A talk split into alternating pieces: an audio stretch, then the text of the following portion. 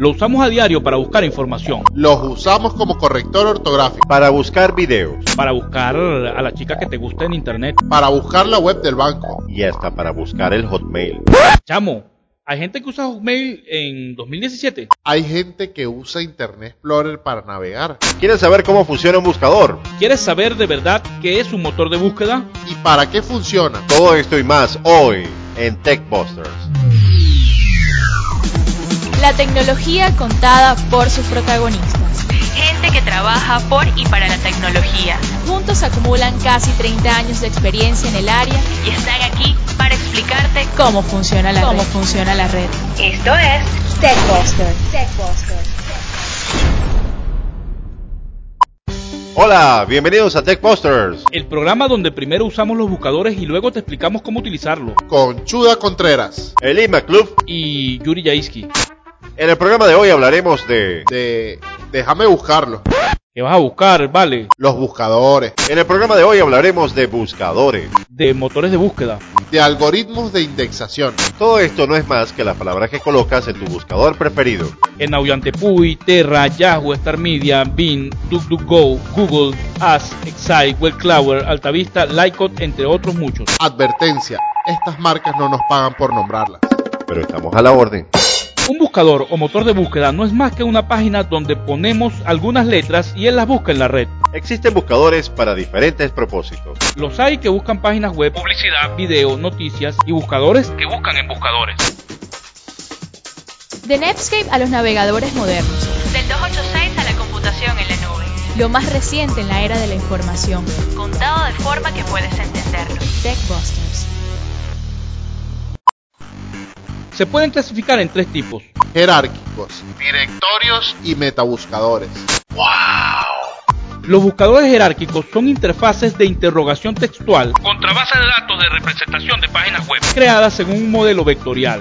Y dicho en términos simples, Son programas que recorren las páginas por toda la red, recopilando información sobre los contenidos de las páginas. te das cuenta que siempre es bueno explicar para seres humanos.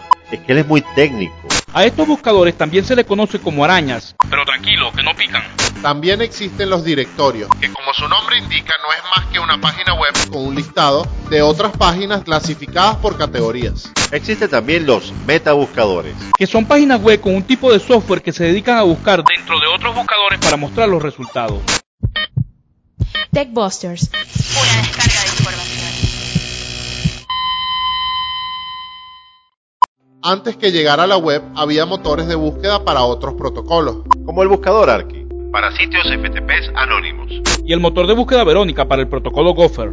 El primer buscador fue Wandex. Un índice realizado por la World Wide Web Wanderer. Básicamente era un robot desarrollado por Matthew Gray en el MIT en 1993. Otro buscador es AliWeb, que también apareció en 1993 y todavía está en funcionamiento. El primer motor de búsqueda de texto completo fue WebCrawler y apareció en 1994. A diferencia de sus predecesores, este permitía a sus usuarios una búsqueda por palabras en cualquier página web, lo que llegó a ser un estándar para la gran mayoría de buscadores. Y el primero en darse a conocer ampliamente entre el público. También en 1994 apareció Lycos, que comenzó en el Carnegie Mellon University. Muy pronto aparecieron muchos más buscadores como Esai, Infosit, Ictomi y Altavista. ¡Wow!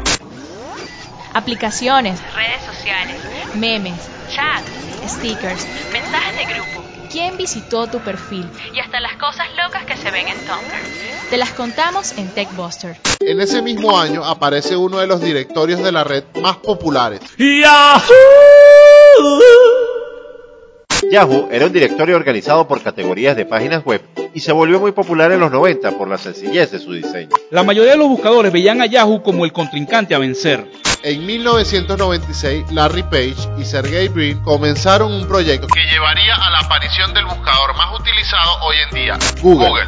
El proyecto inicial se llamó Backrub, que era el nombre de la tecnología utilizada para su desarrollo. Babru basaba la importancia de los sitios web en la cantidad de enlaces que recibía. Google desarrolló una tecnología basada en un conjunto de algoritmos que valoraban la relevancia de un sitio web asignándole un valor numérico del 0 al 10. Esta tecnología se conoce con el nombre de PageRank, en honor a su creador, Larry Page. Pero, ¿cómo funciona el PageRank? Básicamente el algoritmo mide la popularidad de un sitio mediante un número. Así, los sitios con mayor búsqueda tenían una calificación más alta y podían aparecer de primero los resultados. Entre las novedades del momento, Google presentaba una interfaz sencilla y capaz de mostrar a los usuarios los resultados más relevantes para cada una de las búsquedas. Algo que los buscadores habían olvidado por vender publicidad. Porque claro, hay que vender. Con la llegada de Google, el modo en que los motores de búsqueda funcionaba cambió de forma radical, democratizando los resultados que se ofrecen en su buscador. En la actualidad, Google está valorado en 141 mil millones de dólares y es el buscador más usado en todo el mundo. Tanto que la palabra googlear existe en varios idiomas de manera oficial. Aunque recientemente la Corte de Apelación de San Francisco aprobó que el término googlear no es sinónimo de búsqueda en Internet y permitió a Google mantener su marca. Google se mantiene firme frente a otros buscadores por mantener su diseño y simpleza a pesar de los años. Incluso ante Bing y DuckDuckGo. DuckDuckGo. Y Yahoo. Pero estos no son solo los buscadores que más usamos actualmente. También está el buscador de YouTube, Que también es de Google. Y el buscador de Twitter. incluso el buscador de Facebook. Todos estos buscadores te permiten acotar mucho más la búsqueda hacia algo específico. O personas. incluso de noticias y porno. La tecnología móvil y el Internet de las Cosas han permitido la evolución de otros métodos de búsqueda que se basan en buscadores. Como es el caso de Alexa, Google Now y Siri. Estas plataformas basadas en comando de voz nos permiten extender las búsquedas sin usar las manos. Incluso programar recordatorios. Mostrar videos. Y mucho más. Hasta aquí el programa de hoy. Nos encontramos en otro programa cuando te expliquemos cómo funciona la red. En TechBusters, Estamos en el fase Chamo, en esta temporada también se dice Facebook. Twitter e Instagram. como TechBuster BE. No olvides que estamos en SoundCloud, Tuning y iTunes. Como TechBusters. ¡Chao! Para comunicarse con la producción de este programa, escríbenos a Comentarios TV arroba gmail.com